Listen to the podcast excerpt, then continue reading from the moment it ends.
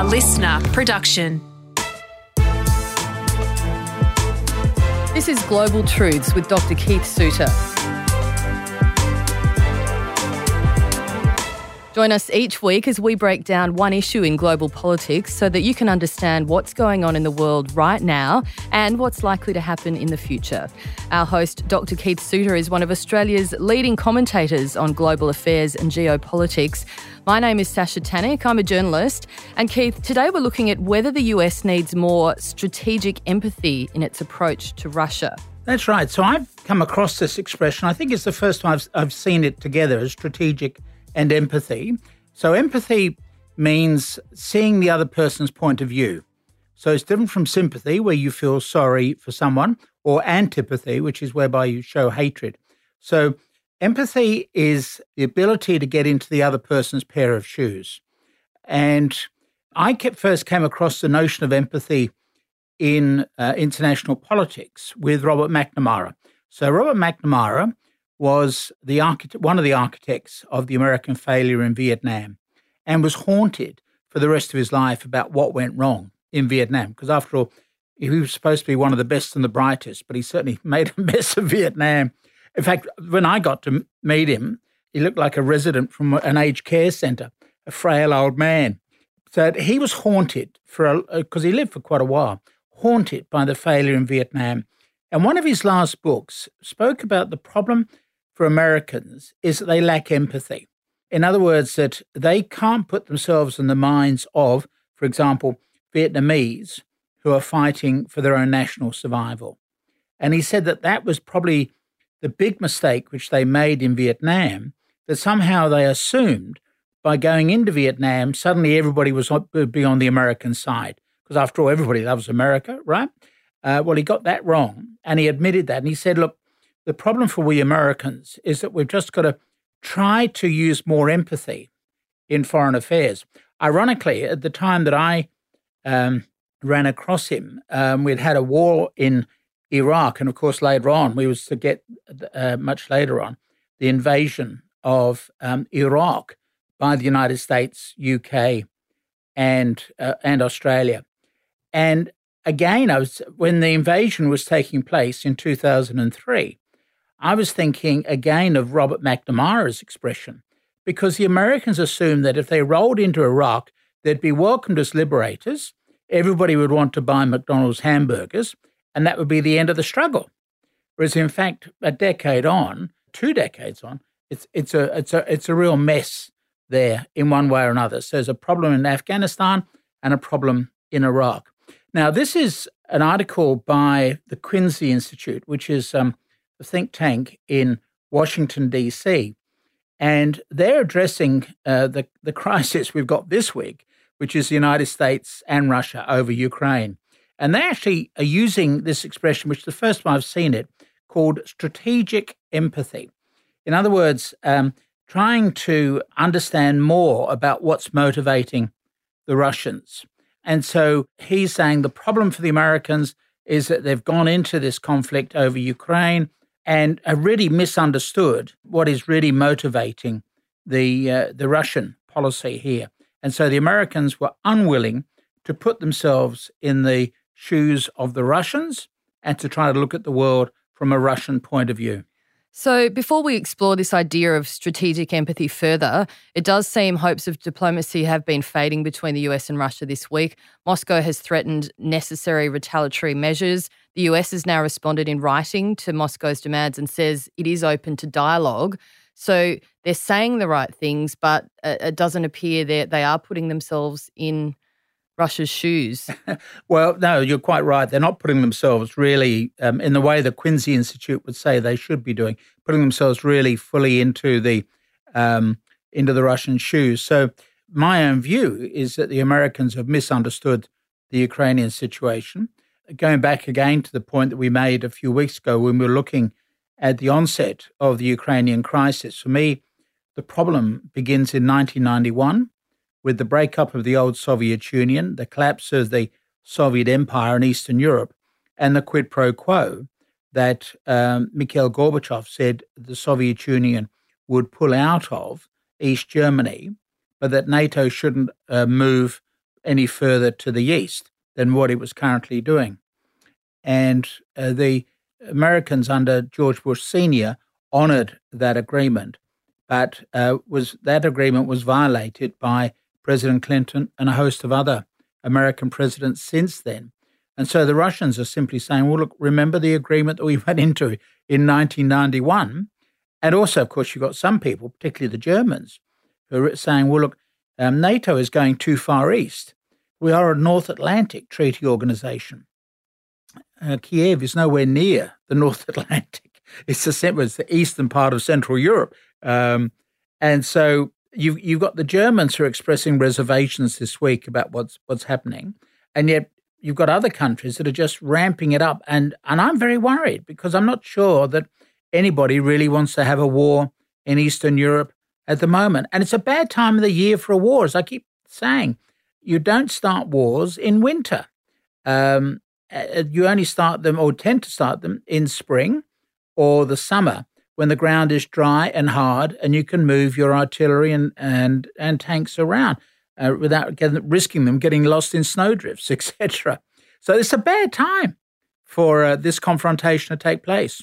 So, is America's response a serious diplomatic path forward? I mean, the US Secretary of State has said this week the ball is now in Russia's court. Where does it go from here? Well, I think that it's a, a serious error on the part of the Americans, that um, inability to put themselves into the Russian shoes. They should not have given any hint to Ukraine that Ukraine would be welcome as a member of NATO. It's the Americans that have created this problem. And that's a key sticking point for Russia, isn't it? it absolutely. This is, this is what it's all about. The Russians have this paranoid fear of an invasion from the West. Um, Napoleon and, of course, Hitler did that. Um, and they both failed, by the way. They were, they were wiped out by Russia's winter, general winter, as it's called. Um, and uh, so the Russians are very worried about this. And what I find intriguing is that that the Western countries just are not, as this article said, really trying to get inside the mindset of the Russians and to realize that the Russians just feel too sensitive about Ukraine. Perhaps Ukraine could join the European Union. Uh, you can be in the European Union and not in NATO. You can be in NATO and not the European Union. Like Britain at the moment is a member of NATO, uh, but it's not a member of the European Union. The two do not run together. So Ukraine could eventually become a member of the European Union, as a number of other former so- Soviet territories have done so, uh, like Hungary. So I'm, I'm just very worried about the way that we're sliding into this risk of a potential conflict.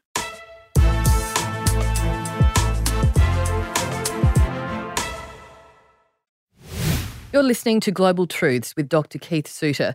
I'm Sasha Tanik, and Keith, today we're talking about whether the US needs more strategic empathy in its approach to Russia. Now, US President Biden has said last year that he wanted thoughtful dialogue and, quote, a stable and predictable relationship. And he even reiterated the pledge that Reagan and Gorbachev made three decades ago, saying a nuclear war cannot be won and should never be fought.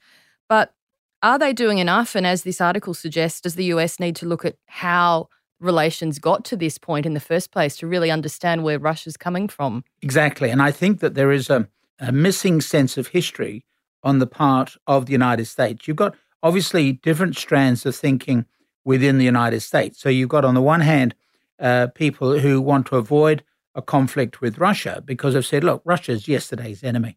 The problem today is China. We should be clearing the decks for China, not going back over an old Cold War issue. So you've got some uh, within the US government and the deep state who are saying, look, Russia's not our problem, China is.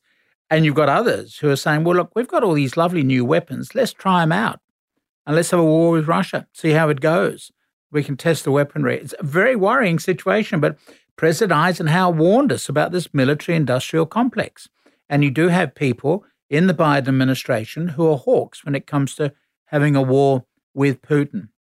So they're just spoiling for a fight. And when it comes to putting itself in Russia's shoes, does America need to do more like that? And as this article suggests, think how the US might react if, for example, Russia or China started building military bases in Mexico. I mean, it's a good example. It's a very good example, and it's a very good piece in this article. about that. Uh, that is exactly the issue. That the um, how would the as they say in the article, how would a U.S. leader react if China and or Russia were to start building military bases in Mexico, or you know the risk that we've had with Cuba, for example? Now that just adds to trying to educate the Americans to look at the world from a non-American point of view and realize that other people are not that sucked in with uh, the American point of view. There is, a, I think, an even broader issue here, which is that um, uh, just over what are we now, 30 years ago, we had um, a remarkable book written by a person who later resigned from the State Department, um, talking about the end of history. And he was able to say, this is Francis Fukuyama, look, we Americans have won the world. This is the end of history. Things will still go on, but the liberal democracy that you associate, particularly with the United States, that's the peak of history. It's not going to get any better than what we've got now in the United States and perhaps Western Europe. So there's that element of arrogance, and and which also bred complacency. So the Americans were then uh, surprised by the extent of the anti-American feeling within the Islamic world. They've spent 20 years bogged down in fruitless struggles against them, um, and America has got to realize that we're in a different world now. It's not back to where we were with this notion that somehow America has uh, sort of triumphed and it is the end of history. Um, the problem is that history keeps moving. and America um, is an embattled country. Um, empires die through suicide rather than murder. In other words, they make their own mistakes and bring their own empires down. And that may well be the problem for America at the moment. That, that is, their arrogance is getting them to um, extend themselves. For example, the way in which they thought they were going to be welcomed as liberators in Afghanistan and Iraq. And clearly, both those campaigns failed. Um, so the worry that we've got is that there is a lack of empathy. And well, to use the new jargon now, strategic empathy, lack of strategic empathy amongst the decision makers in the United States. And so we can accidentally find ourselves slipping into a war with Russia. And that is what worries me at the moment. So let's talk more about this concept of strategic empathy in terms of what is it and how does it lend itself to diplomatic relations? Are there any countries that are doing it well that the US could learn for, from? Or is this a, a new concept? That, I think it's a largely a new, a new concept. You know, it's, it's, you know it's what um, family counselors would have been teaching in the United States for many and elsewhere. You know, try to look at the the dispute from the other person's point of view uh, probably what we try to educate our children to understand. And from that perspective, it is surprising perhaps that it hasn't been thought of in this way before. and it just reflects the arrogance of governments that they know best. They know how to operate um, in the international environment. Plus, as I say, there is this element of hubris that clearly, deep down, everybody wants to be an American. Therefore, you get involved in other people's affairs and they will be welcomed. The Americans will be welcomed. And you're, up against Russia, that has um, a long history, not quite as long as the Chinese one, but a long history of uh, of their own type of civilization. We may not particularly like it or the work of the Orthodox Church, but they have a very clear sense of national identity. And under Putin, the country has um, undergone an economic revival. Mind you, there are a lot of ordinary Russians who haven't benefited much from it, but he's sitting on a lot of foreign exchange reserves. He's up there with China in terms of foreign reserves. So Putin is um, really admired by many Russians for the way that he's been able to rebuild the country away from the chaos of the 1990s, and um, and the Americans just have to try to get into the mindset of this. That's why it's interesting. You know, the article makes reference to George Kennan, uh, who, who died a few years back now. But George Kennan was the architect of the American Cold War policy of containment. So George Kennan was a Russian expert. He understood Russian history. And he said um, at the time in the 1940s look, let's avoid having a war with Russia.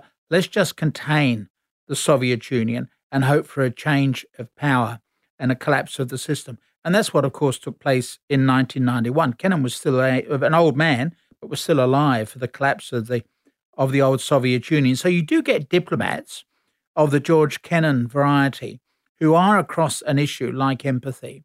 But unfortunately, you've got many other young diplomats who are so gung ho and who are saying, look, let's just get the war over and done with. This article also accuses America of magical thinking. What exactly is meant by that? Yeah, so the, the phrase is that um, magical thinking is somehow that they, the Americans, if they were to have a confrontation with the uh, the Russians, suddenly the Russians would see it from the American point of view. That's magical thinking. It's ironic because they're I, being asked to do exactly the opposite exactly, of that, exactly it. So that was that's why they've coined that expression, magical thinking, um, which, as as I say, has brought us to the brink of the first time that we've had a a major collision like this, really, since 1945. Certainly, with the ending of the Cold War, even during the Cold War years, we avoided this sort of head-on collision. And Reagan and Gorbachev, to their credit, as you've already said a nuclear war cannot be won and should never be fought. And that has been reaffirmed by the Americans and the Russians. And what we now need is for the Americans to do more to get inside the mind of the Russians. And I mean, this week, we've, as we've mentioned, the US has responded in writing to Moscow's demands and says it's open to dialogue. So they're speaking as if they are being empathetic and want to hear from the Russians. But is that in fact the case? I think they probably may be. I think because I I think they would have had so many warnings from people saying, look, we're, we're uh, at a risk of tripping over into war. And remember, you've got a hardline group within the United States saying, forget Russia. They're not the problem. China is the problem. We don't want to be in a situation where we have conflict with Russia over Ukraine and simultaneously the Chinese get up to mischief over Taiwan. So there are conflicting views within the Biden administration. So we mustn't assume that the Americans are all just going to blindly uh, slide into war, but that risk always remains. Certainly a fascinating topic, strategic empathy. I'm sure we could all use it in many facets of our lives, but uh, let's hope that Russia and the US find a way forward in the weeks to come. Absolutely. That was this week's episode of Global Truths with Dr. Keith Suter. Make sure you tune in next week when we'll break down one issue in global politics so that you can understand what's going on in the world right now and what's likely to happen in the future. Listener.